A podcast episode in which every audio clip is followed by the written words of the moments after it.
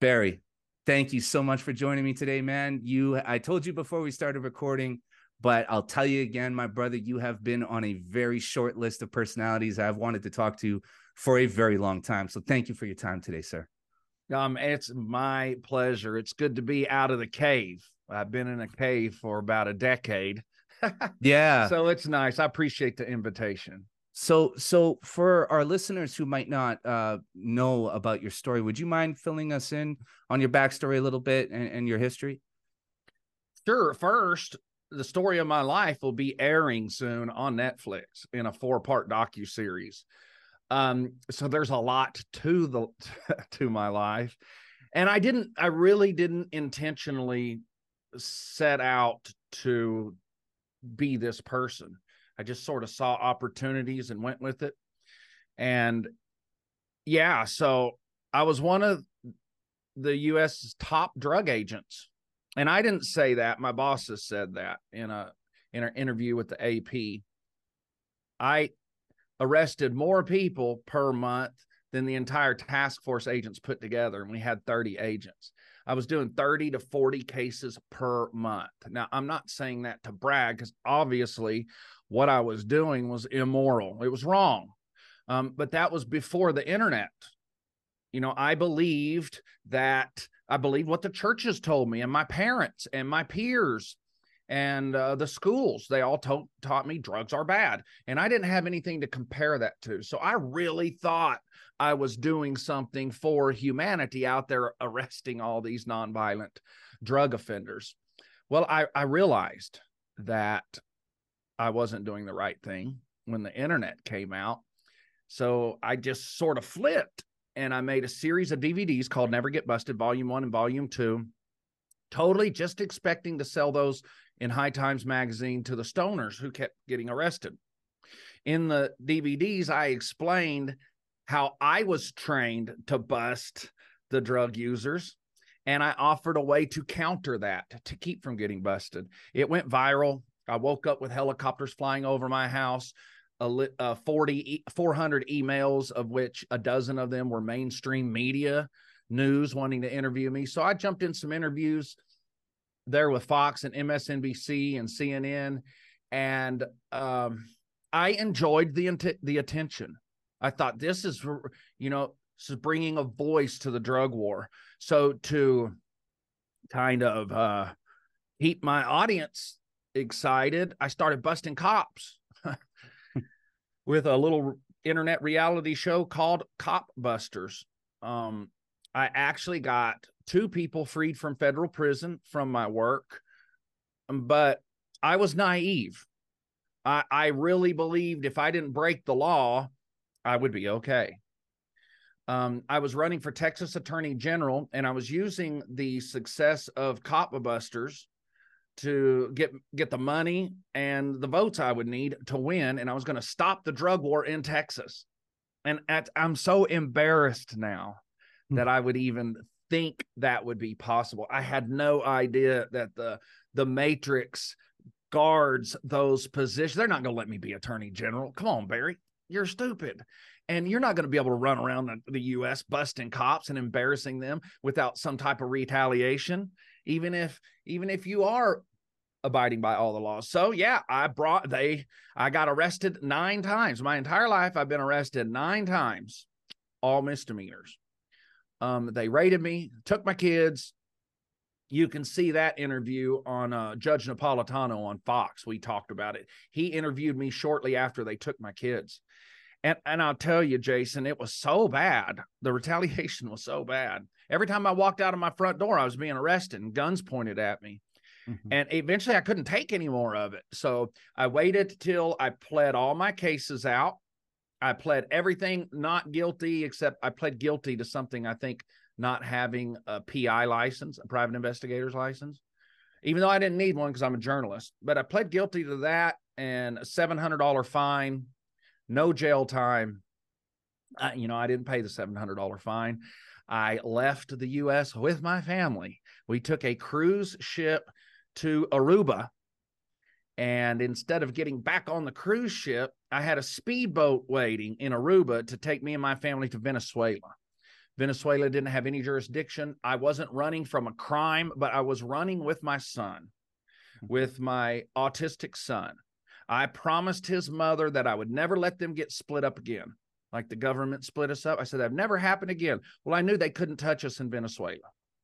I knew the mom and the kid could stay together. It was, it's heart wrenching watching this autistic son screaming and crying, wanting the mother, and the government not listening to it. It was torturous. Like mm-hmm. like my wife could see him once a week, and that was bittersweet because they got to see each other. But them being torn apart, it it it it, it got so bad that wife is dead now. I contribute her death to the trauma of losing her kids. So I fled to Venezuela with my family and I I boxed it out there for about eight months. One of the most dangerous places on earth. I had a fist fight my way through that country, mm-hmm. and I thought this is this is too dangerous for my family. So we snuck through thirteen Venezuelan checkpoints. We had some locals help us do it. And we arrived at the Brazilian border where they gave me political asylum, me and my family. We got political asylum. Um, I stayed there about a year we talked uh, the courts and the and my autistic son's natural father uh, into signing for his passport. Once we knew that happened, we couldn't be arrested for parental kidnapping anymore. We left Brazil and went to Mexico, where I lived for six years. While in Mexico, I went through a divorce. She was murdered. I became a drug addict and my all my family turned on me and I met my wife that I have now heard I just enjoyed our 8 year anniversary. Wow. she was Philip she was Filipino. So I wanted to come check out her environment. I loved the Philippines so much that I stayed. So I've been here in the Philippines for 5 years. Now, through that entire process that I just hurriedly laid out, I never quit freeing drug prisoners through my expert witness program. Um, throughout the years, people know if they catch a drug case, I'm the one who will manipulate the courts. I'll make their lawyer work right. And I get a lot of cases dismissed. So my heart and my passion and my my will to continue fighting in this drug war never quit. I just had to do it from afar, bro. I had to leave, flee and I've been so I've been gone for a total of 15 years. I haven't been back. Yeah. The Philippines, yeah. this this documentary is going to show this Netflix documentary. It's Tiger King producers who are doing this. Yeah. We well, I, I wanted to jump into that with you because I mean, there's so many points throughout your life story that I want to hit. So let's go back to the beginning because you, you you referenced what you were doing as being immoral. Can you expand on that a little bit? Like what what as a as a narcotics officer, what about what you were doing did you feel was was you know ethically incorrect or, immoral yeah well i'm i'm i guess libertarian by heart. I don't claim any political group. I don't do well in groups. But you know I, I believe that something shouldn't be a crime unless there's a victim like robbery theft burglary. And uh, the drug crime the state's the victim. It's like the state of Texas versus whoever I arrested. And I'm not quite sure how the state of Texas became a victim when he lit up a joint and smoked it. So to to go as as drastic as raiding somebody's house, handcuffing them, taking them to a cage and putting them through all of that for a nonviolent drug crime to me that's immoral. Mm, yeah, it's not no. right. We, we we can do better. Yeah, and I and I feel like um I feel like Reagan's drug war policy, you know, disproportionately targeted poor people and and as a result of that disproportionately targeted young black men and I think that 100%. I, yeah, and so as a as a narcotics officer in Texas, I mean, you were probably mainly arresting people for marijuana, correct? Marijuana and a lot of crack cocaine. Yeah and this was the early 90s so methamphetamine was was out there too not the crystal the ice had just hit in fact i made the first ice arrest in West Texas. I got it from a truck driver coming through from California. But yeah, mostly marijuana, a lot of crack cocaine and some methamphetamine. Very little opiates like we have now. Very, very little bit of heroin I would ever catch. Yeah, and I mean, you know, you being in Texas, it says a lot. You being the, you know, the top narcotics officer in the state where you know you have thousands of tons of drugs passing through every single you know month or year right? I mean like we're talking you know coming through the southern border in texas i mean that's just that's just drug city right? I mean that's of the, course yeah well uh, you know almost all of our drugs come from mexico and texas borders mexico. So yeah it's and they're still pouring in. The drug war has not worked. No no and that's and that's it is you know I think now, and and and I will credit you with this with a lot because you know, like I, I told you before we started recording, you popped up on my radar years ago. I'm from Vancouver, British Columbia, in Canada. That's the city I was born and raised in. Uh, the group of guys that I grew up around, we all kind of operated within some gray areas, certain periods in our lives. And so when your DVD never get busted uh, made its way into Vancouver. Everybody was burning it, trading it.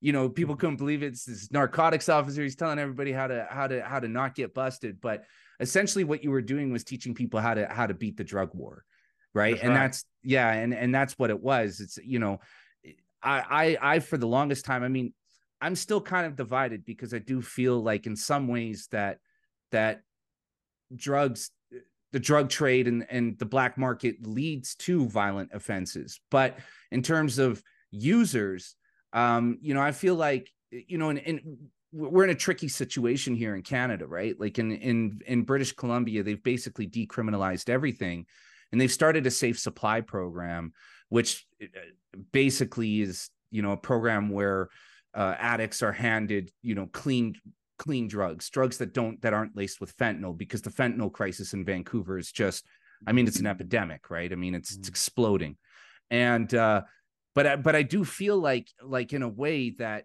that treatment is is is the better option, right? Like when it, when it comes to decriminalization, just handing people free drugs and sending them on their way, it tends to create a lot more chaos. Whereas if you have a system where where where treatment is readily available for people and you you you invest your money there instead of into throwing people in prison i feel like that's that's the more beneficial way the the the, the way to actually clean things up. I agree and i'll tell you since covid and since the um opiate crisis and since i lived in mexico dude i've had to rethink. I've had to rethink how i feel about what we should do in place of what we're doing now. You know, I, I was always old school saying prohibition never works, prohibition does not work until I went to Mexico. Mm-hmm. Prohibition does work. Listen to me, prohibition works. Mm-hmm. I lived in Puerto Vallarta. Mexico is the source city for all the opiates that are being that are poisoning the Americans. That's coming from Mexico. But you can't buy those same opiates in Puerto Vallarta. I know because I, you know, I I've been through so much trauma and I partied through it. I woke up one day and I was an addict. You know, I, I had been overusing too much. So I had to go buy drugs. And I tried to buy opiates and never really liked them. I got addicted to the ugh, the methamphetamine, but you can't buy heroin in places in Mexico. You can't buy fentanyl in places in Mexico, although that's where it's coming from. Why can't you buy it? The cartels prohibit it.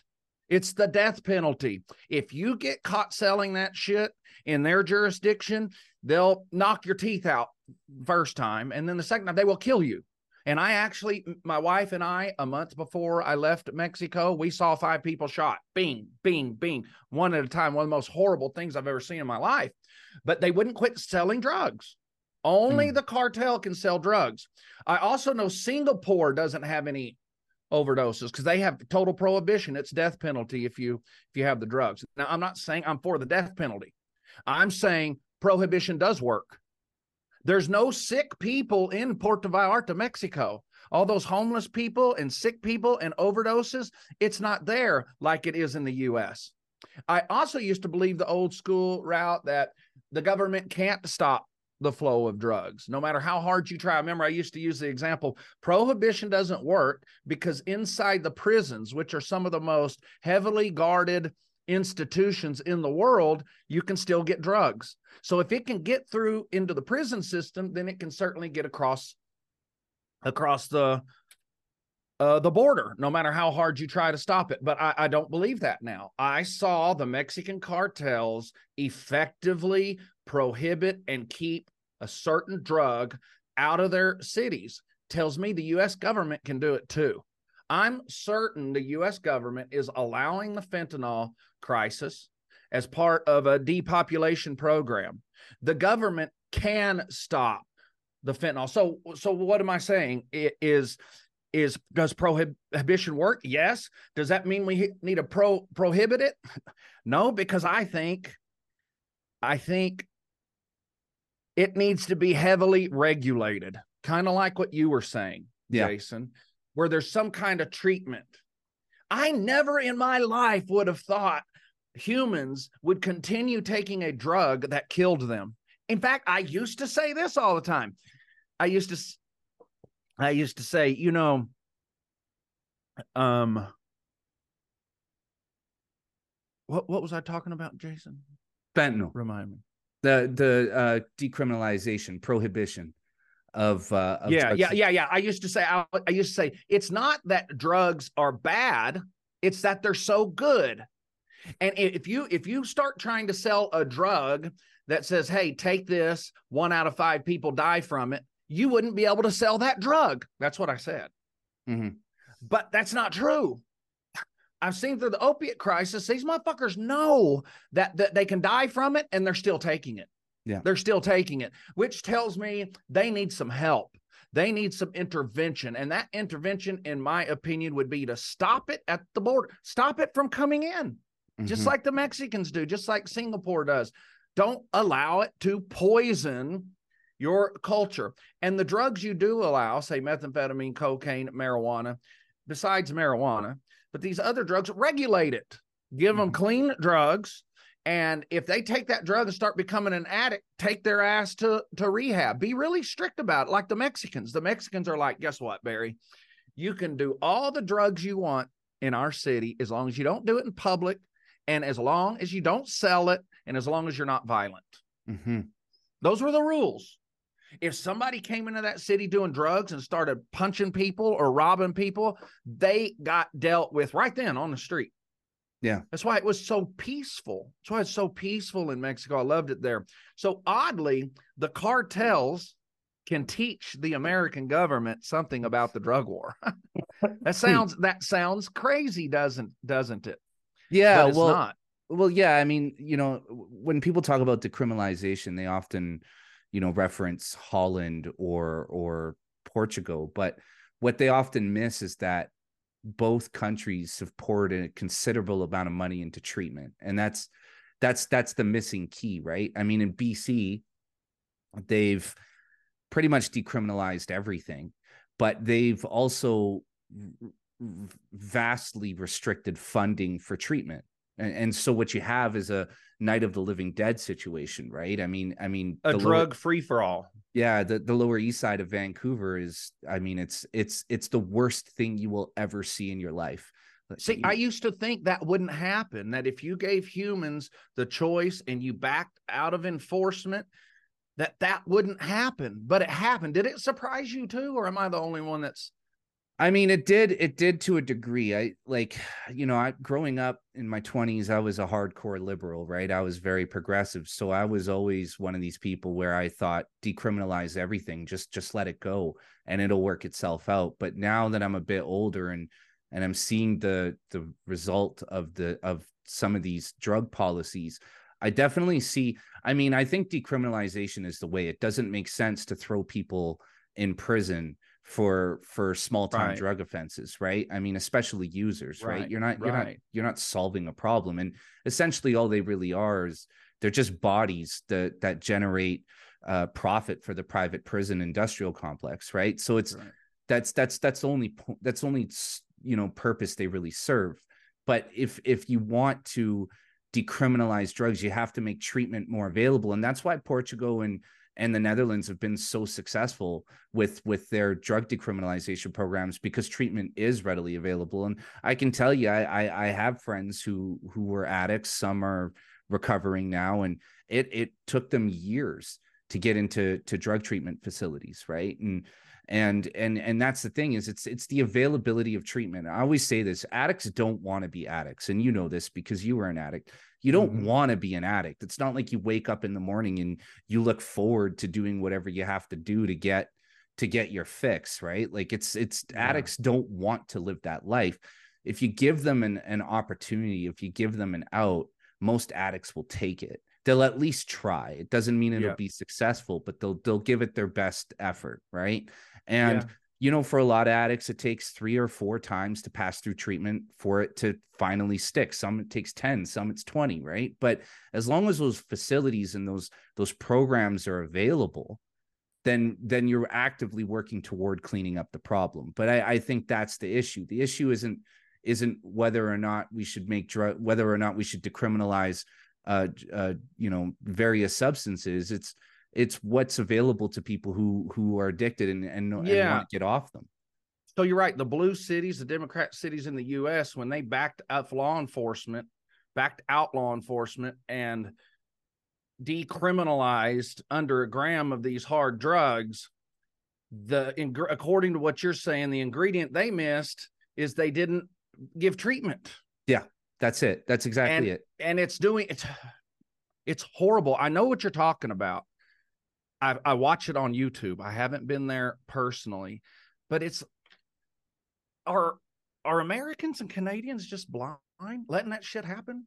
Well, well I the, don't I don't yeah, the problem is I think it, it has to do with with liberalism out, out of control liberalism, right? We our brand of liberalism has swung so far to the left that it's that it's radicalized now. I mean, we're we're in the Marxist territory now. Yes. Right. And and that's I mean, we've been there for a while now, and we're just starting to see the the the fruits of that ideology, and that's why you know if you've noticed, most liberal Western countries are swinging back toward the right because we're realizing how badly we fucked up.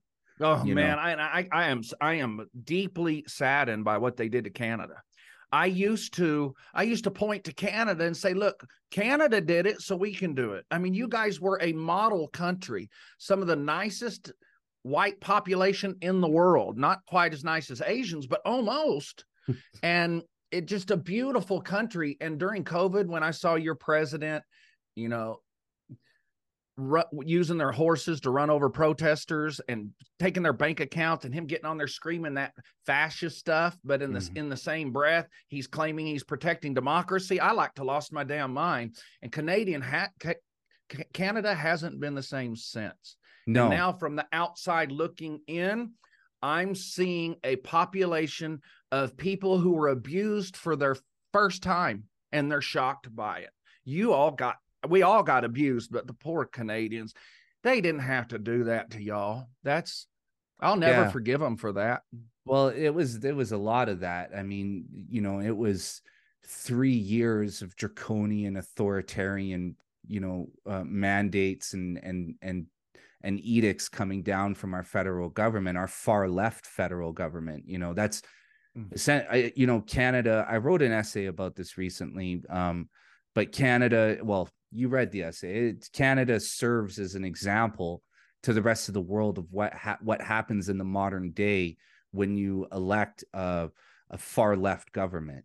And that's beautiful that's, essay too, by the way. Oh. Let me just congratulate you now. I have a, a bachelor's in uh, speech and English, secondary education. So I I love good writing. And when I saw your essay pop up, I started reading. I'm like, who is this motherfucker? He is so smart. oh wow, thanks, man. yeah, really it. good job, man. We need more of that. We oh, need well. more of that. It made sense. It was smart, but it, you didn't write it like you were trying to sound smart. You know those kind of writers. It was yeah. just beautiful, man. It was beautiful. Well, well, thank you, sir. I uh yeah, well that's that's basically it. I mean, I kind of I, I I hope I at least captured most of what we experienced and are currently experiencing in in Canada. I mean, I've I left British Columbia. I'm in Alberta now, which Alberta is is is referred to as Canada's Texas. And I've been to Texas. I could tell you we are exactly the same. I mean, if you took if you took Texans and you put them in Alberta, you wouldn't even notice they're here. Um, I've so, never been more proud to live that I came from Texas. I used to be a little embarrassed because we were so hardcore law and order. But now that I've gotten older and I see how things have turned out, I'm proud to be from Texas. Uh, I tell you what, being raised in Texas prepared me for the rest of the world out here. I thought Venezuela was going to be rough. I thought the Amazon jungles of Brazil was going to be rough. I thought right. Mexico around the cartels was going to be rough. No fucking way. It was a cakewalk compared to the trailer parks of Texas that I grew up in. If you can if you can make it through Texas where I'm from, you can compete anywhere in the world.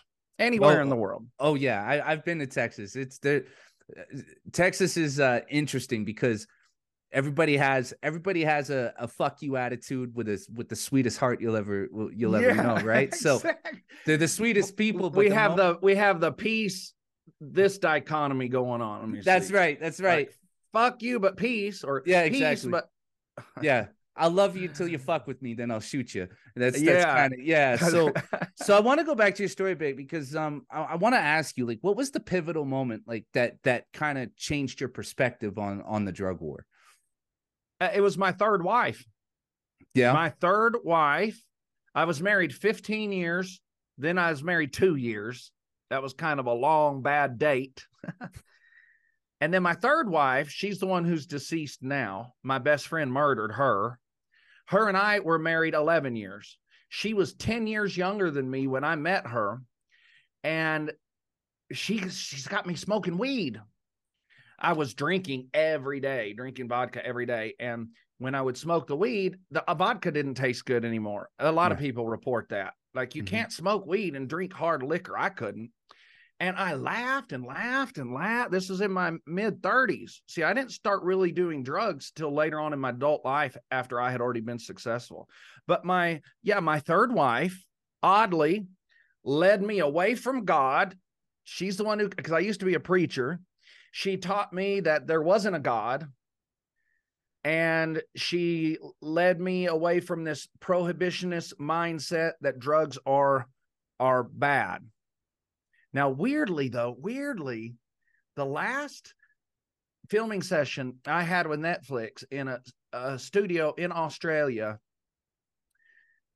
it's about four weeks ago. They've got all the filming, no, four months ago they threw a book down in front of me and said we have your former wife's diary here. I'm like yeah I, am the one who gave that to my kids. And i never would read it because it seemed disingenuous. It seemed snoopy. You know i'm not the kind of guy who goes into people's phones and stuff like that.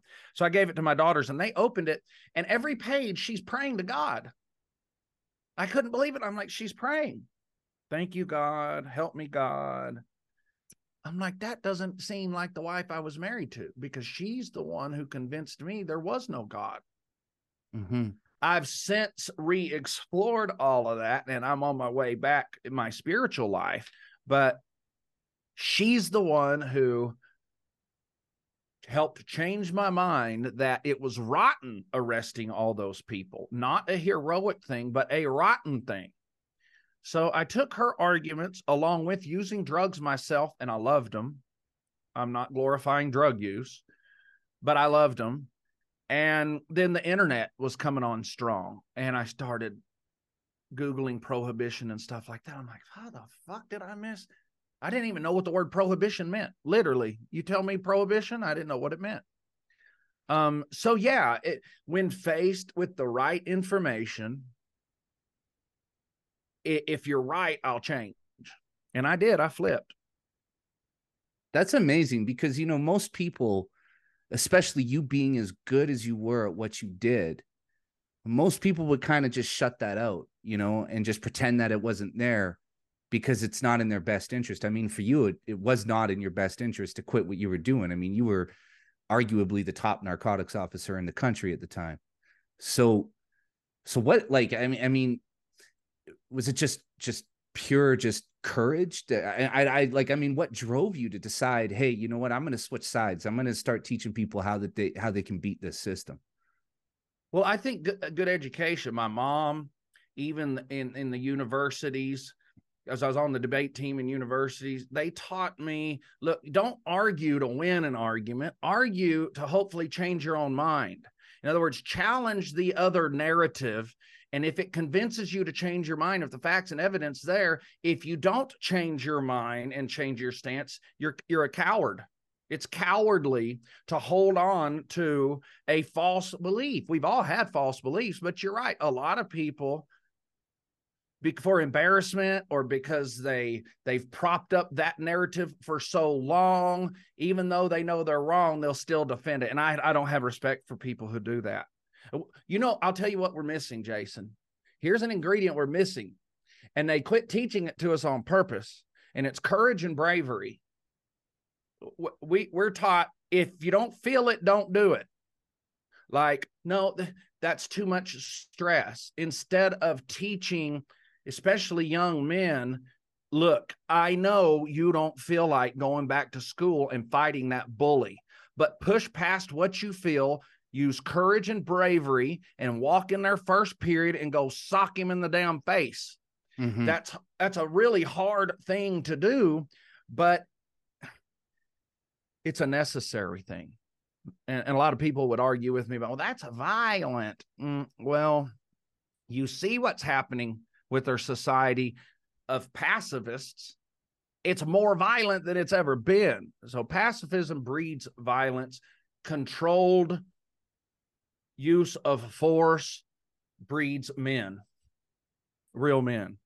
Yeah, it's beautiful. Yeah, it really does. And I mean, for you to be the top narcotics officer in Texas, potentially the top narcotics officer in the country, to to have a sudden change in heart and and pivot the other direction. I mean, I think that's a prime example of of that level of bravery, right? Because I mean, when you left the department, I mean, you were starting from zero, right? I mean, you, yeah, you, had nowhere else to go, correct? Yeah, and hmm. I lost all my friends. I'd been in law enforcement for so long. I I only had law enforcement friends, so I lost my family. I lost everything I knew also dealing with that there is no Santa Claus. I was also dealing with the fact that the stuff I did that I thought was heroic turns out to not be heroic. Um but I yeah, like I said because of the way I ra- I was raised, it was easy for me to switch. It was easy. My mom used to tell me it doesn't matter if a thousand people are in front of you telling you you're wrong. If you know you're right, you stand in front of those thousand people and you argue with them. So I didn't, I didn't, at that moment that I left the police department, the drug task force, I didn't ask myself, you know, is this brave? Am I being a coward? No, none of those thoughts went through my, I just naturally took the new information I had and started telling the other side they were wrong. And this anti prohibition side telling them they were right. Mm-hmm. Yeah. Uh, yeah. Okay. So, so I want to I want to talk about KopBusters because you actually helped a young woman get out of prison, uh, a woman by the name of Yolanda M- Madden, and I, I actually followed that story quite closely because what happened to her was just, I mean, it was it was fucking egregious. It was disgusting what they did to mm-hmm. her. Can can you talk about what happened to Yolanda Madden? Just I mean, just briefly. Sure, I'd be happy to. Her her father, she was she had already served 4 years of an 8-year prison sentence in federal prison. you don't get people out of federal prison. Her father came to me and said, "Can you help get her out?" I said, "I I can guarantee you I will bring attention to her case, but I don't think she's going to get out." So when she was released a year later after that conversation, I was just as shocked as everybody. I couldn't believe it. I'm like, "Holy shit." Mm-hmm. But I did I did get her case attention by setting up a fake grow room in Odessa, Texas, uh, in the same jurisdiction I used to work in, and I lured him into raiding, uh, doing a false raid. And I had all the cameras there and the media there. So it embarrassed law enforcement. It brought attention to her case. The judge reopened her case and released her. Why was she in prison? It was called an informant plant. And I was familiar with that. I told the father, I said, this is an informant plant. He's like, what? I said, yeah. So the informant gave Yolanda a Game Boy bag and said, here, this is your son's Game Boy controller because she's friends with the son. She goes, oh, thanks. She starts driving away, and the police pull her over. She didn't know there was an ounce of methamphetamine in there. Why did So they she set, did why did they set her up, Barry? Well, the informant was busted. They had a case on the informant, and they tell the informant, like I used to, go set somebody up and we'll drop your case. So, the way the informant's supposed to do it is catch somebody with an ounce of methamphetamine and know they got it and then inform the police. But he put the ounce of methamphetamine on her. So it was an informant plan. It's the same as police info- uh, planning the drugs, and the cops knew he did it. See, if an informant plants the drugs and the cops know it, that's Ill- that's as illegal as a cop planting the drugs. So she was released from federal prison, and I got raided. Yeah, was that was that was that in was that a direct response to to your I mean, uh, you you used KopBusters. I actually watched the original video with the cops walking into the house. You guys had the note on the wall. I mean, you guys did everything to the letter of the law, right? You guys did That's not right. you guys were were were absolutely sure that you did everything correct and you set these cops up. They were there illegally. They walked into that house illegally and you basically humiliated them. Now, mm. was your house raided in direct response to that? Yes. After the success of that, I started doing what I call bag drop stings, and I would take like 50 bucks marked US dollars and a uh, simulated crack pipe and a drug ledger. And I would put it in a lunch pail that had a hidden GPS. This was back when GPS was new. So this was like some G4, you know, Agent 99 type stuff. and I hid the GPS and I would set it out like at a car wash and make a call. Say there's a suspicious bag at the car wash. Then I'd sit back with my camera and film, and I filmed the cop. Some of the cops turned it in. They would take the bag, we would track the GPS, and it went to the police station. Then I would do an opens records request and get the report. The cop says I was called to a suspicious bag and I noticed this money in it and a crack pipe. So here it is all in the evidence room. That's how they're supposed to do it. But one cop from Williamson County, he threw everything away in the dumpster and kept the money. That's illegal. That's a felony. He tampered with evidence and he stole. So they raided me for that too. So I got I got rated. It. I'll, I'll tell you this re- real quick. This will help. Everybody told me that there was a conspiracy for law enforcement to get me. I didn't believe it. I didn't believe it. I didn't know the government worked like that. mhm. That's how dumb I was. Mhm. But I kept getting raided and arrested. And then a hacker hacked some computer in Arizona, law enforcement computer, and got tens of thousands of police documents and flooded, um, posted them online. And in those documents was an FBI situational report, three pages, about me and KopBusters. And there's a paragraph in there. The FBI is saying his success will end when the local law enforcement joins together to take him out of commission. Mhm. So basically, the FBI was telling them form a conspiracy against this guy. So they had instructions from the FBI to do this. So the the the fake grow room raid that I got Yolanda out of prison in Odessa and the bad drops, they lumped all that stuff together and started raiding me and arresting me. That's what happened. And it worked. You know, it worked. I went up against the most powerful cartel. Well, I don't want to call them a cartel, but they're similar against the most powerful government in the world. Mhm. And they take, uh, they protect their positions very strong. They take that shit serious. They didn't think it was funny. They didn't think I deserved an award because I was busting crooked cops. They believed I should be in prison or dead. And the last arrest went right before I decided to flee to Venezuela. The last arrest, that cop's hand was shaking like this. Don't you move, Barry Cooper. I'll shoot you. Yeah.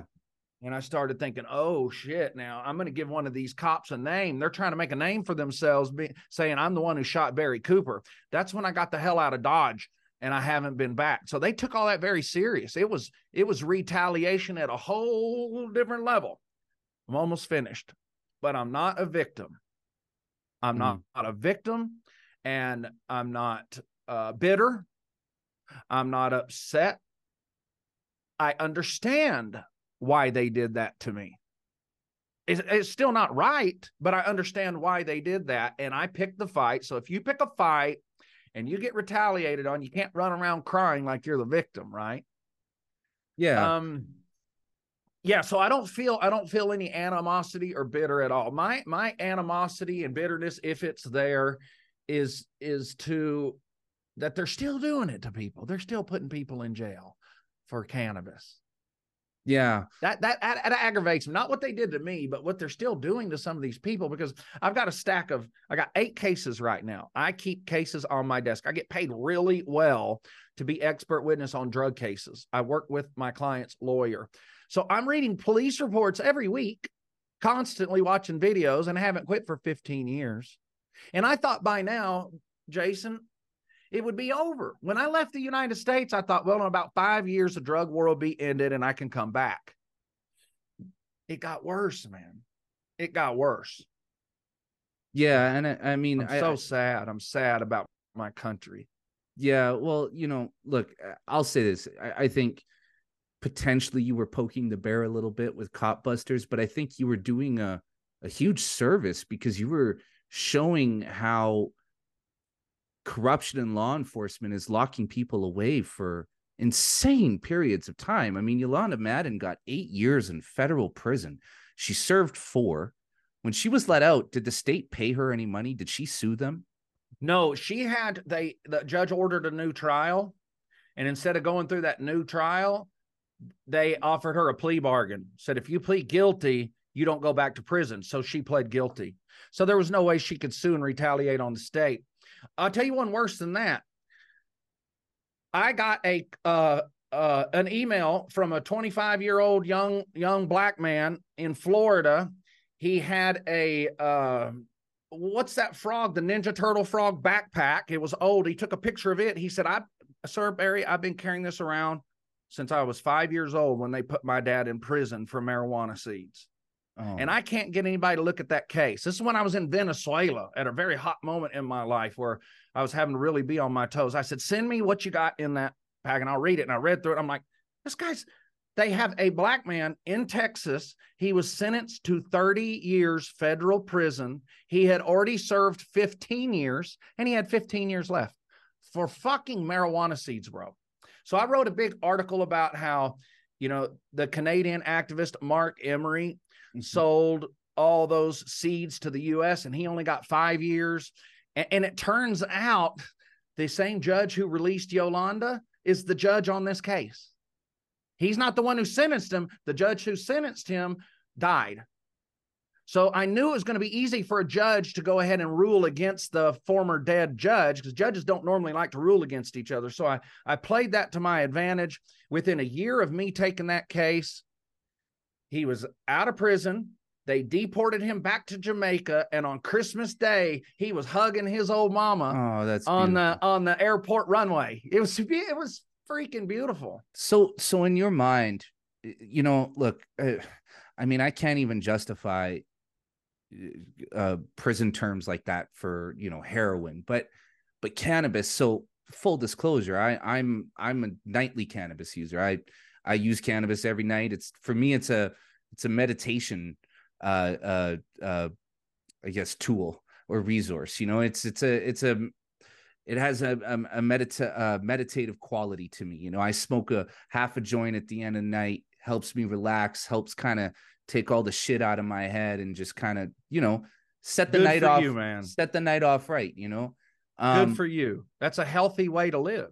Yeah, and and you know, I I I lived a long time with without using cannabis. I mean, my I I started using cannabis again maybe I don't know, I want to say 5 or 6 years ago.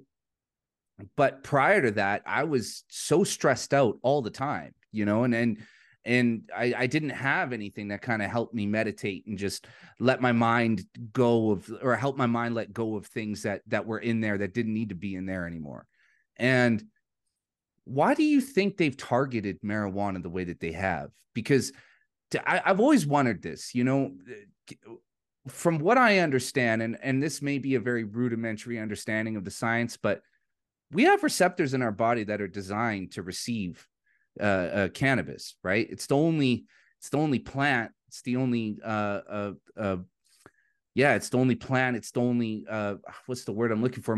Organic material that we have receptors in our in our brains designed specifically to receive what it has. That's right. That's so right. it does. It's it serves. It does serve. It serves some sort of purpose. One that we're not quite sure or, or aware of yet. I don't think. But why did why have they targeted marijuana in this why is it a schedule one uh, drug i mean it it's it's nowhere near as destructive as say methamphetamine or cocaine or heroin or anything like that so why is it still why is it still classified in the same way you know, I've wondered the same thing, and I'm certain your audience has wondered the same thing. And I pulled my brain and took all the experience I had trying to figure it out. And the only thing I can come up with, Jason, is they keeping marijuana illegal because they still think it harms the workforce. Like I think they've done studies. They've taken a group of people who smoke marijuana versus a group of people that don't and say they get two hours a week more efficient work out of the people who don't smoke marijuana, well, they multiply that two hours times how many million of people are in the United States, and they go, okay, we've lost 3.5 billion hours of work because of marijuana use. So we're going to make it illegal. Now, marijuana first started being illegal for a racist reason. And I'm the first one to have said this on mainstream media. You can go see it on one of my Fox News interviews. I explained that uh, who was that guy back way back when that he got marijuana illegal by saying it it uh, causes white women to to seek relations with Negroes. Oh, I I don't know who it was that said that, but yeah, oh, Anslinger, Harry Anslinger. He was the new head of DEA, but back then they called it something else. And he testified before Congress that marijuana makes you psychotic and it causes white women to seek relations with Negroes. That's just racist. And it was it was seen in the Mexican communities the most. So to deal with the minorities um, that were quote unquote out of control, they made marijuana illegal so they could arrest all those minorities, similar to crack cocaine to arrest all the black guys. But yeah, I think they have poor data. I think they think marijuana harms. I, I went back to get my master's in um, international relations, and that's where I learned I knew armies were important for a country to be successful. I knew militaries were important, but the economy is just as important. The economy for countries, if you know it or not, that is super important in international relations. It's important to politicians. It's important because it's a measure of what society is doing.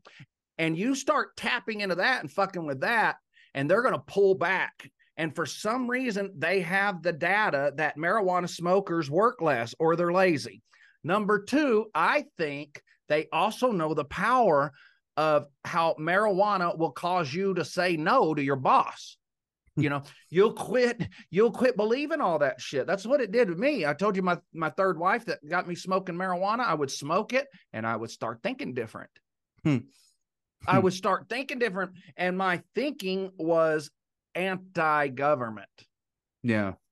So I think uh, cannabis brings about compassion and a spirit of truthfulness inside of a person's soul and that doesn't work well with their propaganda mm-hmm. Mm-hmm. yeah so yeah so the marijuana is directly in conflict with the labor force and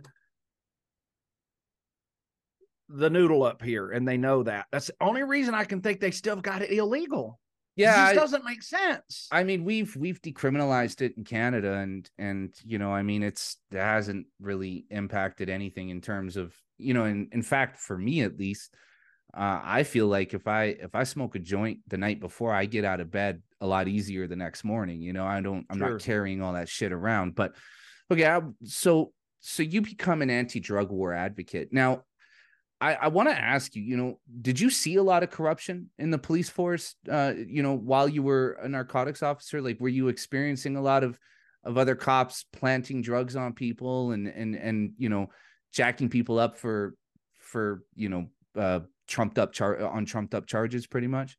I did not see a lot of that. I've never seen anybody plant drugs and I've never planted drugs. Mm-hmm. Now, uh, later in my law enforcement career, I would take a hundred or two hundred dollars out of a drug stash.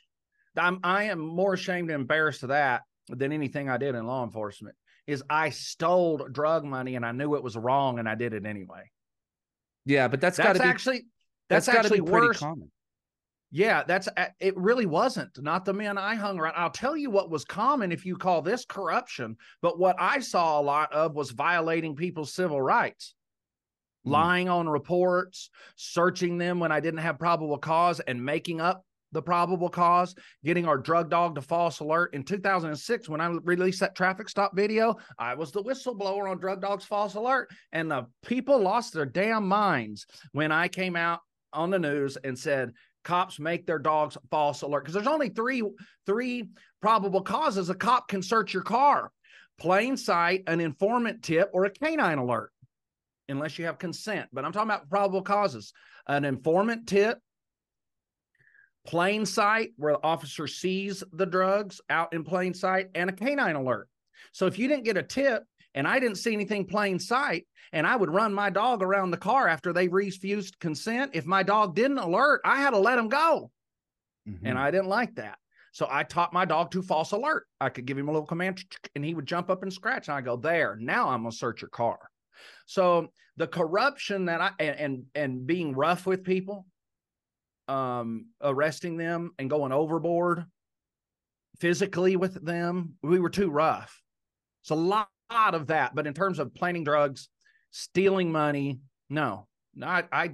I'm certain other task force did that, but that wasn't that wasn't embedded in my task force. If it Mm. was, I didn't see it. Yeah, I mean the stealing money thing makes sense, right? Because it's drug money, right? If it's a th- if there's a thousand dollars in the glove box and nine hundred ends up in the evidence locker, who knows the difference, right? But Right. Still I mean, wrong though. Still bad wrong. oh, absolutely. I mean, I I'm not I'm not condoning it, but I do understand it, right? Sure. Um, um, now, so you make the pivot, you go through this, you know, just repeated raids on your home, and you decide, okay, I got to get the fuck out of here. But first, your son is taken from you. Can you can you talk about that a little bit because that story in itself to me is completely absurd. Yeah. So my son is autistic. He's my stepson. Mhm. And the father, who I still think molested him, he was just a shit father. But this conspiracy I told you about, where the FBI told local law enforcement to to gather and, and shut me down, part of that was law enforcement and the lawyers who hated me contacting my son's real father because he had the power to really fuck me up and he filed an emergency order to take take our son. After we busted those cops boom we let our son go for visitation to east texas and when we went to try to get him back we were served with an order that we couldn't get him back so my my wife went a month without seeing her autistic son. And it was at the hands of the evil father and the government all working together to take they try to make us look like bad parents. They couldn't catch me with a felony. Even those raids on my house those were misdemeanor raids. You know i've never raided anybody for a misdemeanor. You're not supposed to but they did me. Mhm. and they kept trying to show that we were bad parents. They kept trying to prove or show that we were giving our kids drugs. We were not um you know it's drug test them drug test them and and thank goodness travis county stepped in. They sent their most high profile uh cps agent to work our case. He did a thorough investigation and he later said in his report that the kids look happy healthy and well cared for to me. Um, there's no abuse going on. But by then it was too late. We were already wrapped up in court in east texas so after they took my son by the emergency order they forced us into a trial over there and we lost him permanently. Uh, my wife only uh, the only thing she kept were visitation rights. Mm.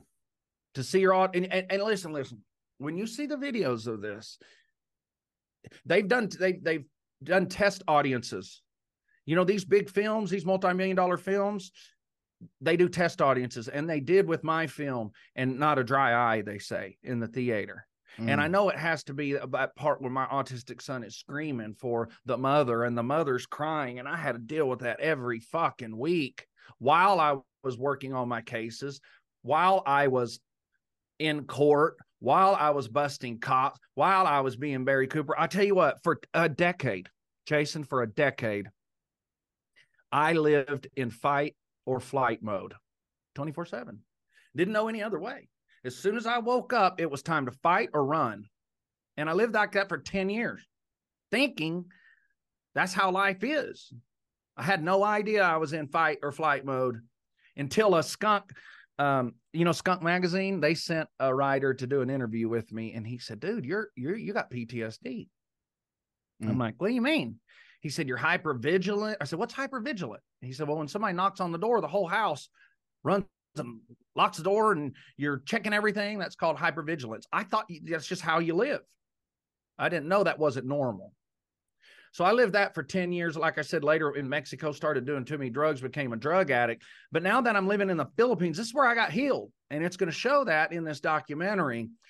I have zero PTSD symptoms. I quit drinking for one. I quit drinking four years ago. No drugs, exercise, eat healthy. And now, if there's a loud noise in the house, it's just another loud noise. Right. It's not a cop coming through the door. So I have that drug war really rattled my cage, bro.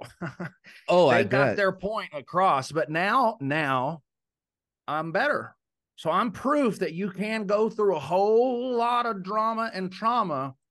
And if you keep getting up, dressing up, and show up, you're going to continue to win in this video game because this this documentary is less about the drug war and more about how to keep bouncing back and I filmed everything too. My crazy moments, everything. And I didn't pick through the tapes. I had the tapes hidden in three different places in the US.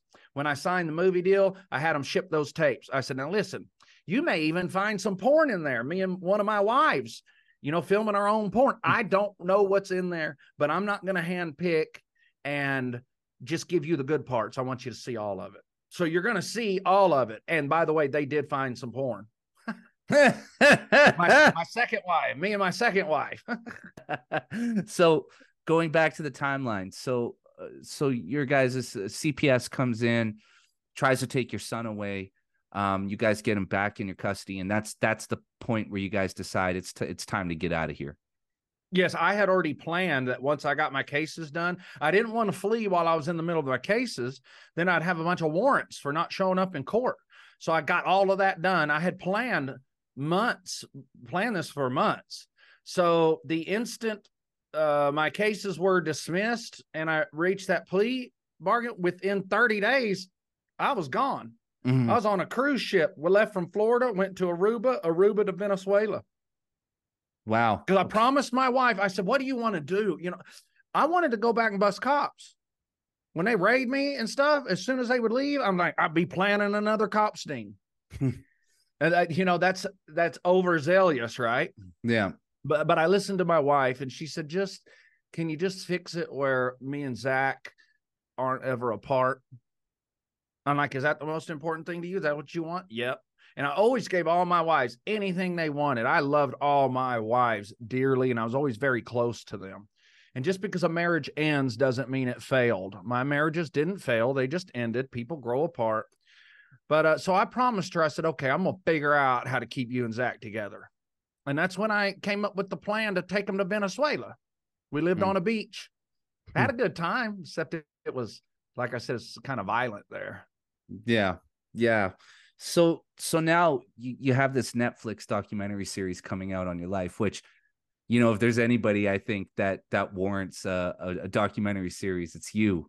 And um, and I mean, I, I, how does it feel to finally be able to, you know, tell your story in full to to a wide audience?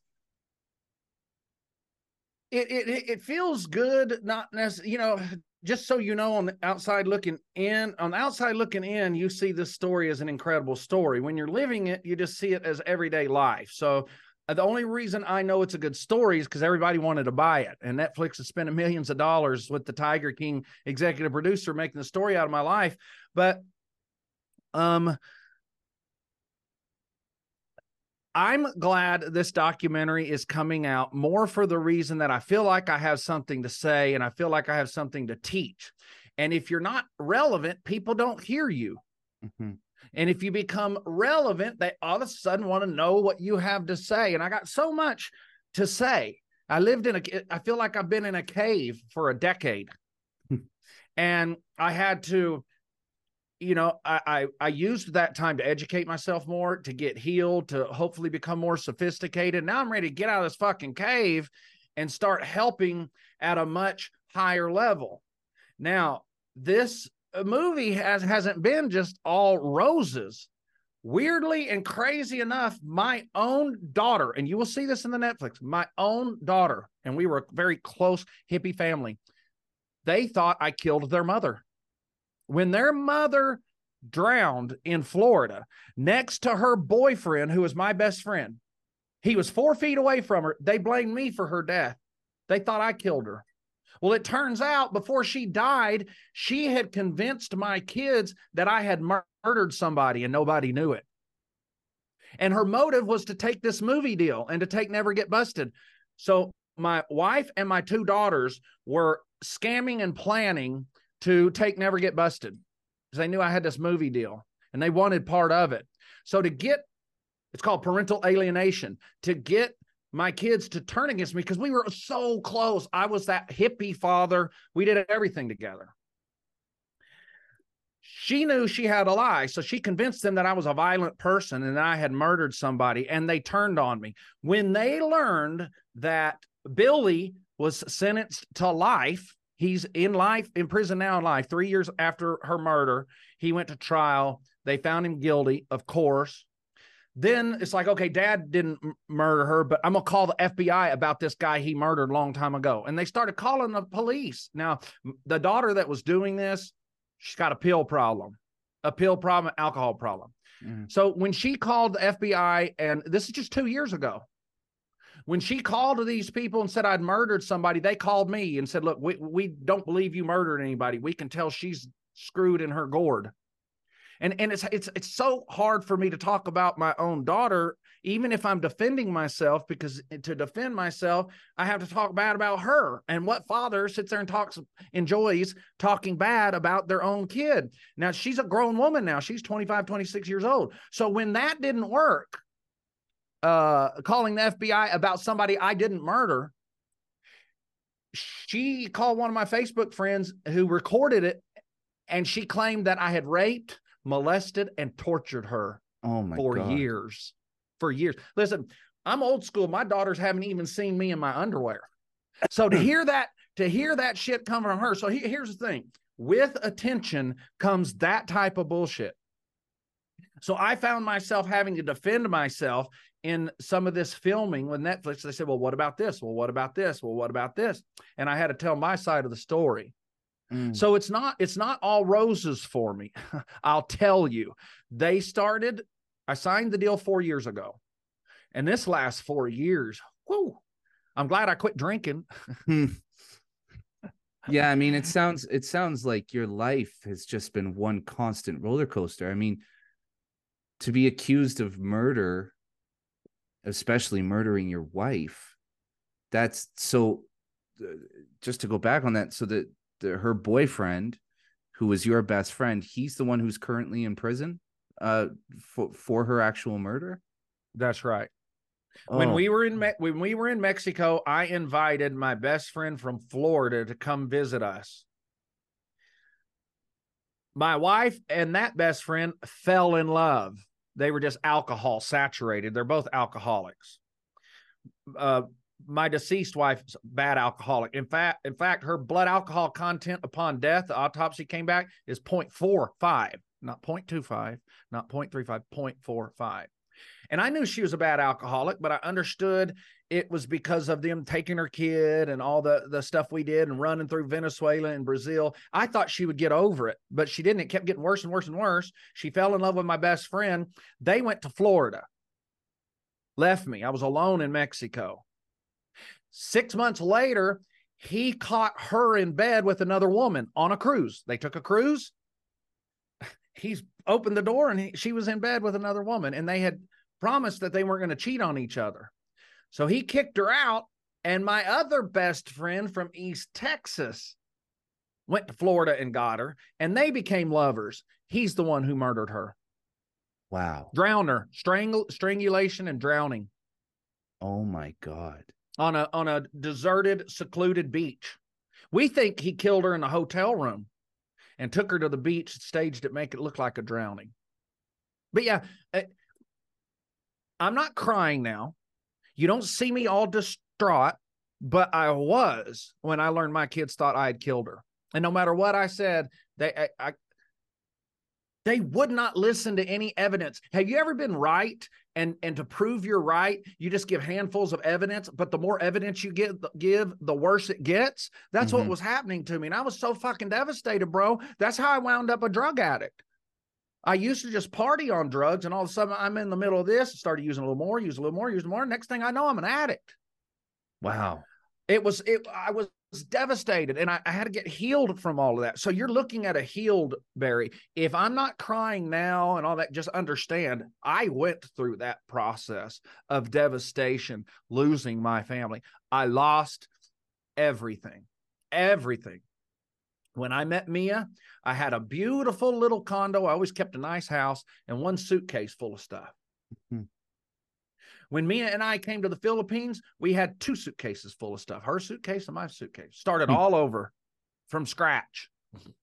That's that's yeah. that's a wild life, man. I mean, you've started over multiple times and I mean, you must have you must have I mean, what's it like to go through life without any real foundation underneath you and to constantly be betrayed betrayed over and over and over again I, I wish somebody would have prepared me for it. I didn't have older people teaching me, hey, Barry, as you go throughout life, your best friends, your wife, your pastor, they're all going to fuck you over. My pastor, who I learned to preach under, he had an affair with my first wife.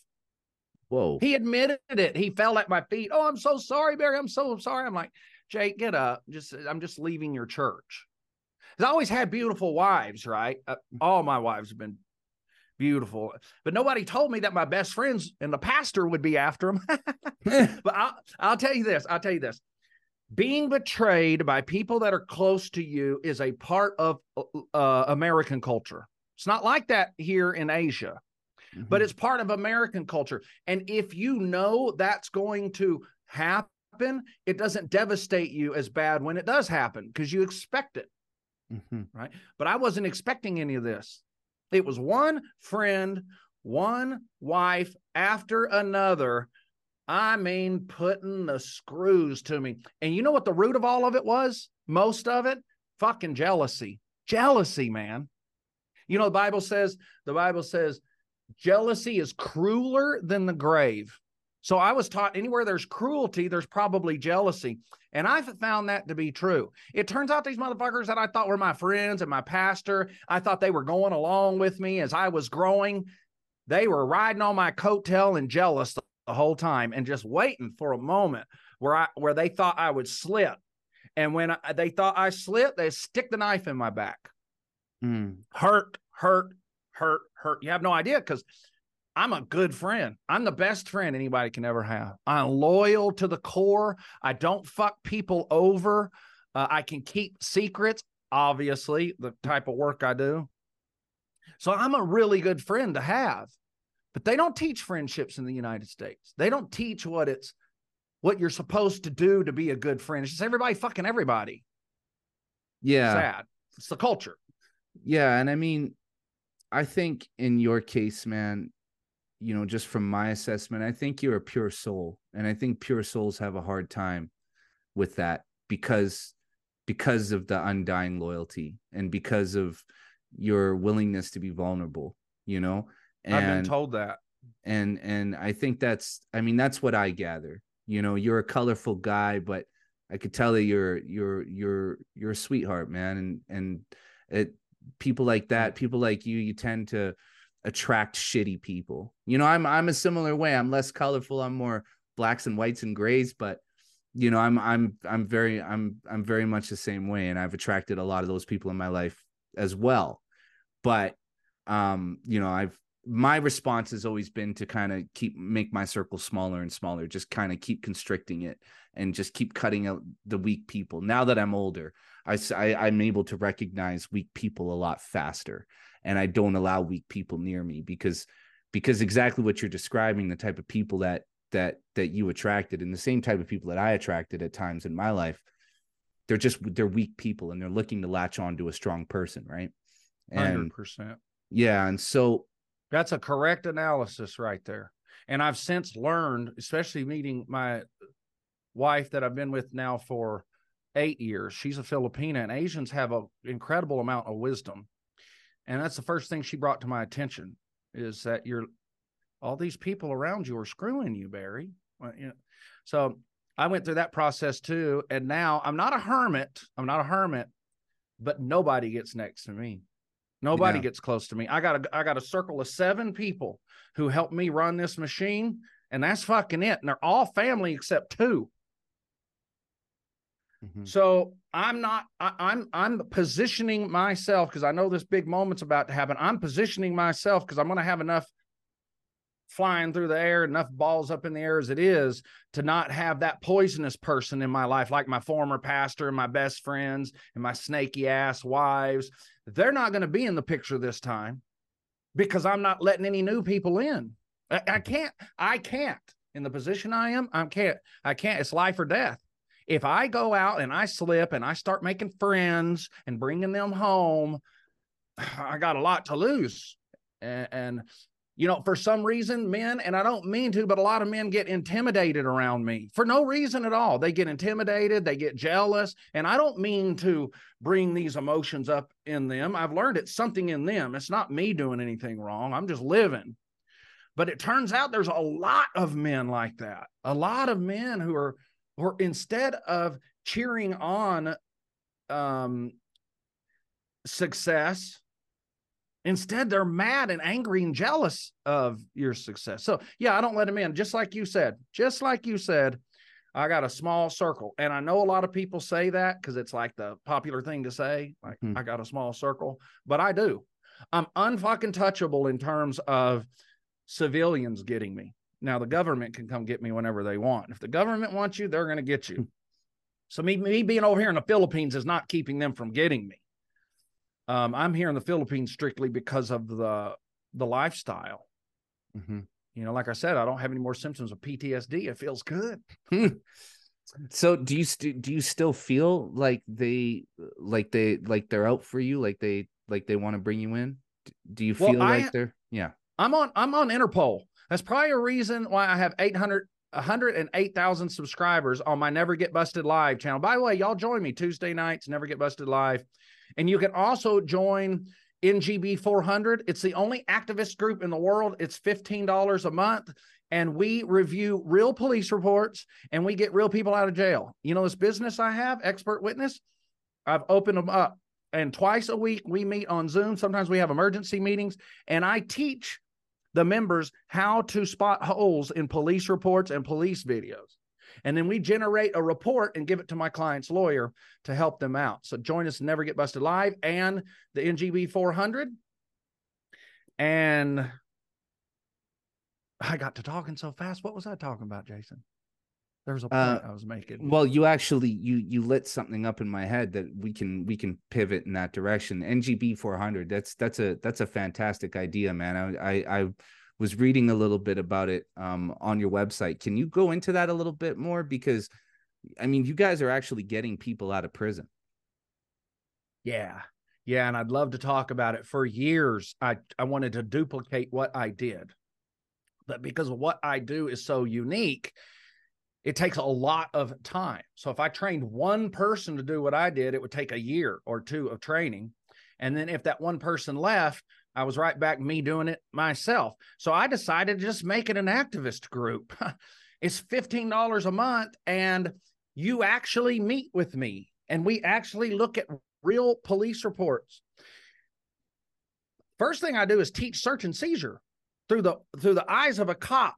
I said, "Look, y'all, I had to learn how I could search that person's car. That's how I learned there's only 3 ways you can search a car. plain sight, informant tip, or a canine alert. That's how I learned that because I'm on the highway thinking, okay, how can I search this motherfucker? So I had to learn my laws really good, and I've broken those down in what we call an NGB 400 cheat sheet.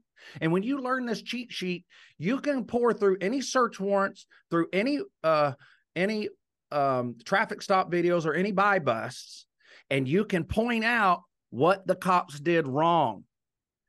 We have a we have a good time. Now we only want smart people, serious people. Don't show up not sober because these are recorded, and I don't want the courts to see us as some ragtag, ragtag hippie group. We're not. We're very serious foundation, and, and that's something else I look forward to when Netflix airs. I'm ready to fill that class up. We've got less than 50 members now, and I want to get 5,000. I want to get 50,000. I want because there's so much garbage on the internet about law enforcement. There's a ton of police channels, some really good police channels, but most of them have it wrong. Most of them are so bent on hating cops that everything the cops do is wrong right? So that kind of waters down when the cop really does do something wrong. So I explain, okay, the cops were right here, the cops were wrong here. Now let's free let's free our client. And I'm ready for that to scale up like it's going to after they air the documentary. Yeah, and and you still do a lot of expert witness work as well, right? I mean, you you definitely uh you you help a lot of people who have been you know wrapped up in something that that maybe they shouldn't be wrapped up in or they're getting you know charged with something heavier than they should be you you do a lot of work for people in that L- way right? Liter- literally every day. Every day i'm reviewing a case or i'm on the phone with an american who has a case. I got eight cases right now.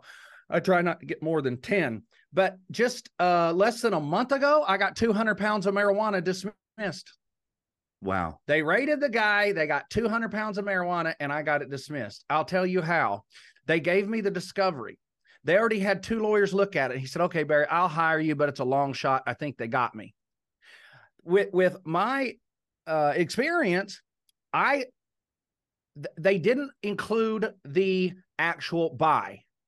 Like normally, if you're going to go in, if the informant's going to go in and buy drugs and come out, the officer puts in his report that I, I checked the money, I marked the money. I gave him this amount of money. I watched him go in the door and come out and bring me the drugs. They left that out of the report. You know why? I told my client, I said, I'll bet you that informant stole some money because that happens a lot. It turns out he did. So he went to his lawyer and said, Look what Barry found. The lawyer told the prosecutor, I think y'all have some missing discovery. And prosecutor says, Oh, yeah, sorry, here's 45 more pages. And when we reviewed that 45 pages, it clearly talked this description. The officer gave him drug money. He went in, came back out. The informant gave him 10 pounds of marijuana. They raided it and got 200 pounds of marijuana. But they didn't put in there that the informant was supposed to leave $10,000, but he only left 7,000. He put the other 3,000 in his shoe. So he stole the buy money. Why yeah. is that important? Because now the informant is not credible anymore. For this to work for cops, there's that word credible. Well, this takes away his credibility. So the government had to had to dismiss the case. I do stuff like that all the time. And, That's what I do. And and I mean, there's obvious monetary motivation for that, but but are, but are there other motivations for for doing that type of work for you? Sure, sure. Uh, everything I've done all my life, I've always enjoyed it and made money at it. For yeah. instance, for instance, I went and rode a limousine back when I was 25, 26 years old. And I'm like, holy shit, I love limousines. So I went and bought a limousine. The payments were a thousand dollars a month. And I rented out on the weekend. And one weekend I would earn the thousand dollars, go pay the bank. Then I had it rest of the month free to do whatever I want to party in it or to rent it out. I made a lot of money doing that. The same with my DVDs. You know, those DVDs I told you when I flipped? I did that to make money, but it was something I was passionate about too. So, yes, this expert witness thing, that's what's paid my bills for 15 years. That's how I live abroad because all I need is a laptop to review evidence, get on the phone and talk to a lawyer, and I get paid really good to do it. The problem was there were too many poor people, and I was doing their cases for free, and I had to quit. So, that's another uh, NGB 400 perk these people that contact me that can't pay my exuberant fees because I charge between five thousand and twenty thousand dollars a case. Most people can't afford that. So guess what I'm doing now? I let the NGB 400. We'll we'll meet on a Thursday and and say, look, this is one we want to adopt. Let's read the report. Let's make a report. Let's work with them. Mm. We've got two. We've got two clients now at NGB 400 that we're trying to free. In the middle of working those two cases, that's when I teach. Wow. So your schedule is pretty pretty jam packed. I stay busy. I stay busy. I, I, take time to myself, but yeah, I love my job. Mia said the other night, somebody was saying something about me working. And I said, I work probably four or five days a week. She said, You work seven days a week. You hmm. work seven days a week. And she's right. now I still have time for her, and but I'm always thinking up here, especially with this documentary coming out. I got to be on my toes. I got to pray for wisdom. I got to pray for humility, a whole lot of things that I've got to be for this blessing to not become a curse. Mm-hmm. So, so yeah, I work a lot. Yeah. So I um I know we both got to get running here pretty soon, but but I want to talk to you about the spiritual aspect of it because you know you talked about at one point you know you you would I guess your your wife had led you down a path where you know you no longer believed in God and and and then you you slowly found your way back to that. Can you talk about that journey a little bit? Sure, and that's recent. I I, I thought well, if she's right about the drug war, and she is, then maybe she's right about Jesus. And listen, I was a dedicated Christian most all my life, and especially when I was a preacher. I didn't sin. People say you sin every day. Okay, whatever. I didn't sin, meaning I didn't cheat on my wife. I didn't steal. I didn't screw people. In fact, I don't. I don't understand how how a Christian cannot not sin. It's just too easy to live a fruitful life and not cheat on your wife and steal money and harm people, right? So it's not a hard thing to not sin. And I was like that. And I was very dedicated Christian. And then so when I turned away and renounced all of that, I well, if there is a God, it's a good thing he's got mercy and tenderness and patience because he was he was merciful to me, he was tender and he was patient. Because I recently, after I told you four months ago when they put that diary in front of me, and I saw that she'd been praying the whole time. She's the one who turned me away from God. It reminded me of Eve, Adam and Eve. You know, Eve lured Adam away, said, Here, there is no God. Candy did the same thing to me. And I started noticing, especially COVID, I started noticing, I couldn't help but notice prophecies in the Bible were coming true. For instance, for instance, you know, there's a prof, there's a, a Bible prophecy that talks about the mark of the beast, and you can't buy any food without it. You can't trade without it. Well, we sort of went through that when we had to have our vaccine card. And, and I have a feeling this digital thing that they've got that they're coming out with, with the digital money, if you're not a good boy, you can't eat. They'll just shut your money off, right? I think that's where we're headed. Mm-hmm. But, but back to my spiritual thing, I started noticing the prophecies. And then I remembered that closeness that I always felt with God, and I missed it. I was always close to God. It, he, he like walked with me.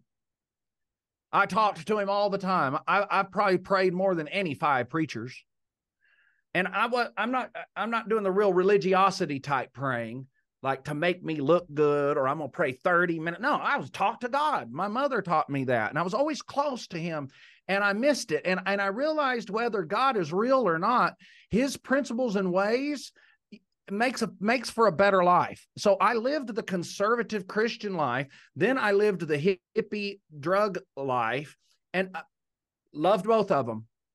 But to have a more enriched life is the conservative life. So I recently, you know, I went back to Jesus. Mm-hmm. I still have a lot of questions, but uh, I recently said, "Hey, you know, God, I'm sorry, you know, for talking to you like that. I wasn't sorry for going out and doing drugs and getting into bar fights. For some, that didn't bother me. What bothered me is some of the stuff I said to God on my way out. Hmm. You know, but I thought he betrayed me, bro. I thought God had betrayed me because the pain was so fucking. The emotional pain I went through actually created a physical pain right here. Mm-hmm. I could feel physically it hurting. And I thought, you tricked me. you all those years I served you and you fucking tricked me. You did this to me. The fuck's wrong with you, God? You know, just like that and worse. But now that I've had time to see and look back and look forward and see what the world's turning into and I've lived different lives, I I I went back to I went back to Jesus with mm-hmm. this, this just this last year. Me too. So whether Jesus is real or not, I think he is, but even if he's not, it doesn't hurt to believe in something. That's the thing. That it is true that if you don't believe in anything, you will fall for everything. I think mm-hmm. that's the little thing they say. But yeah, so who knows what's going to happen? Who knows what's going to happen? I know the churches I went to a long time ago, they believed in the gifts of the Holy Spirit, prophecy, speaking in tongues, all of that. And, and for years, preachers would call me out and prophesy over me that I would go through the worst fire that you could ever feel. I would be ground to powder, but don't quit because when I reemerge, I'll never forget this this prophecy. When I reemerge, my voice will be heard at all four corners of the earth. Mm-hmm. Now, I, I don't. I'm not interpreting that that I'm going to go back to preaching. Who knows? But I am interpreting it as I've got something to share and something to save to help humans. I don't want to fight anymore. I want to heal. Like I turn from a warrior into a healer. You know, other people can go out there and shoot at each other and all that. I'm not going to. I want to be the ambulance that drives up and helps kind of clean up the mess. That's sort of how I see myself as somebody who just it's so cliche, isn't it, to say to help others? But I really do like helping others. That's what I like to do. When I, I see them in a when I see them in a position in life, and I'm like, I, I can fix that. That's what I love to teach. I think it's a beautiful thing, man. I think it's a beautiful thing, and you know, it's it, my my life hasn't been nearly as wild as yours, but we parallel each other in the uh, in the same way in term in spiritually. You know, I I've been called back this year myself, so you know I totally wow, get where man. you're coming from. Yeah, it's it's been how'd really that cool. feel? You know, it was um, what led you away? Well, it's it's a long story, but I I mean, okay. um, my my my dad was a born again evangelical Christian, uh, growing up. Um, he struggled with drug and alcohol addictions and um, he was part of some really questionable churches, you know, uh, cult like behavior, and uh, it just turned me off. You know, my experiences going to those churches and being around those people just turned me off because I was around the wrong kind of Christians, and um, I just went. I was never a non-believer. You know, I never went through an atheist period in my life. I always believed in in a god i just considered myself agnostic and and earlier this year i just you know we were talking about it a bit before we started recording but you know my writing really took off out of nowhere and you know all of the success that i've experienced thus far has been completely organic. I haven't paid a dollar for any of the exposure or anything that i've had. It's just all kind of happened. Congratulations man. Congratulations. Because you have a you have a, a notable reach yeah, well, thank you, sir. And and and uh I just know that God is at work in my life. I just know that it's it's strange and I'm I'm sure you can relate to this, but when God's calling you, you hear it. You just know it. It's it's unlike anything else you've you've heard before. And that's that's what happened to me. I just I just heard God calling and I knew immediately what it was. And it was strange. It's something intrinsic. It's inside of you, you know. It's not it's it's something innate. It's not it's it's spiritual. Yeah it's it's it's something completely in, internal. And i just felt it. And, eh, and yeah and so i just i just went with it man you know because i my life like i said my life has not been nearly as crazy as yours and isn't nearly as fascinating as as your story is. But you know i've been through a lot of ups and downs and i've i've I, and i've been through a lot of things in my life. And and you know it's it's funny because you were talking about about what led you there and, and at times feeling like you had been betrayed and i felt the same way. I felt at times that i had been abandoned by god. And um you know i just felt like like that that relationship was just one that wasn't meant for me one that i wasn't going to have. But now Wow. in retrospect i i know that i went through everything that i've been through in order to get here so that when i heard that calling i knew exactly what it was. And all of the all of the that shit familiar voice. that's right. But all that shit that i went through i had it was a prerequisite for me being here now. And you know you telling your story and me listening to everything that you've had to say i think it's a similar situation for you. I think everything that you've gone through as wild as your life has been was a prerequisite for you being here now you know? And the- Yeah. please go it, it's okay. Sorry to interrupt, but it, it's kind of like you know, if people are going to down me for believing in Jesus, it, it's sort of unjustified because it should be it should be oh all that happened to him and you know what he did he went back to jesus. You know i'm not killing people. I'm not robbing. I'm not in prison thank god. I'm not hurting anybody. So it should be cheered on. Unfortunately for some reason do you feel do you feel like sometimes when you tell people you're a christian that they they think you're a little crazy? Do you ever feel that? I do, but you know, when they do that, I feel bad for them. You know, like for myself, I it's still very early. I, I don't know if I would necessarily call myself a full fledged Christian, but my connection to God is established and it's there, you know, and and uh I I talk to God on a daily basis. I have those conversations every single day. And it's exactly the way you described it. It's not sitting there with your hands together, you know, on your knees, praying in the traditional way. It's just me walking around my house talking to God or in my car having a conversation with God. And, you know, I when people look at that me shit works that it Oh, works boy oh boy It does works. it ever and and you know i'll tell you a story because i think i think this will resonate with you and i think you'll like it so love to hear it october 25th of this year i was working a job i was i was working at a company where i was doing the work of about three or four people. Um around summertime this this last year i started to get chest pains and my fingertips were going numb and i was sweating profusely in my sleep. I was i was on the verge of a heart attack man. Like i was right there. Mm. and uh, at the same time my writing was taking off and i was trying to balance the two but i couldn't. I couldn't really manage the two you know? So i'm here in alberta. First our first snow of the year and i'm taking all the back roads because the highway's a disaster right of course nobody has winter tires on their cars yet so everybody's sliding around and i'm telling you man i was so broken down i was so stressed out i was so i was just i was at the end of my rope man and uh just sitting in my car and I was just talking to God. I'm like, look, man, I, I need I need you to show me the path. I need you to show me the way here because I don't I don't this ain't for me. I can't do this anymore. Like I'm gonna die. Like I'm actually gonna fucking die. Like I'm so stressed out. I'm so exhausted. Mm. Like I'm gonna die. And uh, I was just like, look, I just need you to illuminate the path, show me the way. As long as you show me the way, I won't question it. I will just go.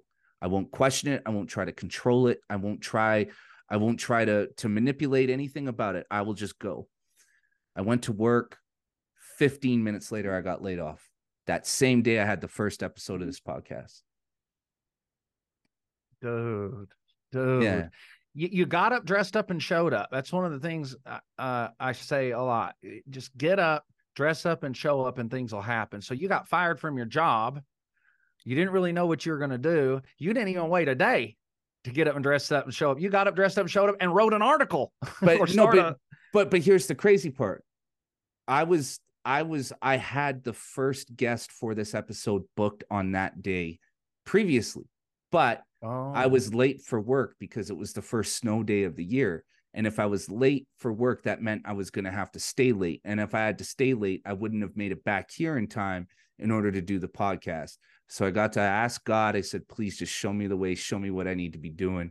I got to work, I got laid off, I made it home, and I launched the podcast. And now here you and I are talking to each see other. that's beautiful i call that synchronicity it's more than just a coincidence yeah. and I've I've checked many times, like, okay, God, if you want me to do this deal, open the doors. If you don't want me to do this deal, shut the doors. And then the next day, something would fall apart. I'm like, hmm, that's one door shut. and then a week later something else shuts and about th- the third time then i know that's god speaking to me don't do that or vice versa he'll the next day i'll get a call about this deal mm-hmm. and it'll build and go better and then we bring on another team member that i wasn't expecting and easy and that's sort of how i've checked god's perfect will for me like if i want this so bad god you have no idea how bad i want to do this but if it's not in your perfect will shut all the doors and it sounds like you asked God the same thing. And I don't I don't mean to be preaching or getting too spiritual, but this is important. Look what it did for you, bro. Oh yeah. Look what it's look what it's done for me. Yeah. Oh yeah, absolutely. And so, you know, when people when you you know just to answer your question like when when i i'm not shy about talking about uh, talking about my relationship with god you know i'm not out there banging the fucking drum and dancing around in the streets you know with a with a with a you know rosary around my neck you know but yeah. but if people ask i'll i'll talk about it and and you know i don't know if people look at me like i'm strange or like i'm crazy i just feel bad for them because they're missing that connection their antenna their antenna's not up you know and so yeah you know like that's that's it for me i just i i like i just look at i i look at God as a as, a, as an omnipotent force that's in, it's both objective and subjective at the same time. We can observe it, but it's also inside of us.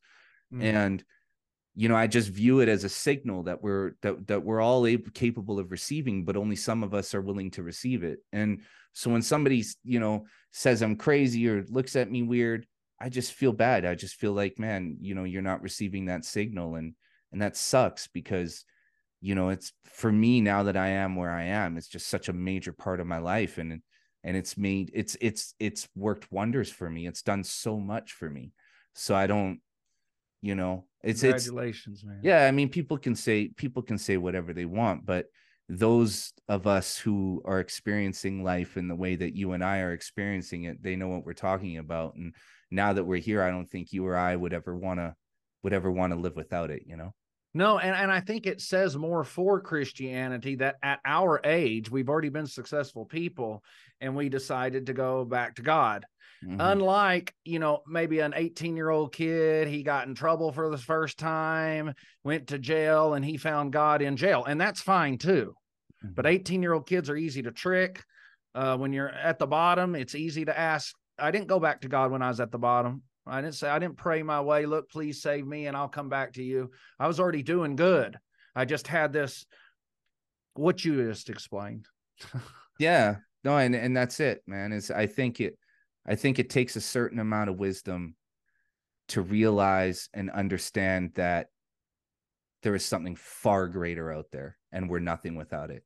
And dude, that's what I want too. You know, this could be you know uh, maybe out of selfishness i'm going back to god to get wisdom but but god says seek wisdom in the bible he clearly tells mm-hmm. you that and we don't talk about wisdom anymore and bro with cancel culture and the woke ideology and the wars that are going on and the new world order you know they're adjusting who's going to be boss and we are really in a big big radical change and dude, I forgot again what I was saying. What was I saying? We're we're we're experiencing a big radical change. Um, yeah, but with before everything, that, with everything that's going on in the world, and yeah, right before the pa- the power of God in all of that, and the power of God in your uh, in our lives. Shit, I don't remember it. Just you'd have had to edit that part out. No, it's all good. But we'll, I get, we'll I, I, get it, brother. I get excited talking that my head gets a gets over flooded and I start losing my way. no, it's it's all good. You know what? You're getting your day started. Uh, my day's wrapping up. I actually got to wrap this up here in a second because I got a I got a Filipino wife who's got to be up early and she's gonna be pretty pissed if I don't let that happen very soon. Yeah. So, well, listen, bless her um, heart, bless her heart. Barry, why don't you tell everybody where they can find you? And you know what? We'll we'll we'll wrap this up, and then when we're done recording, hang around and we'll say our goodbyes privately. But but for now, tell everybody where they can find you.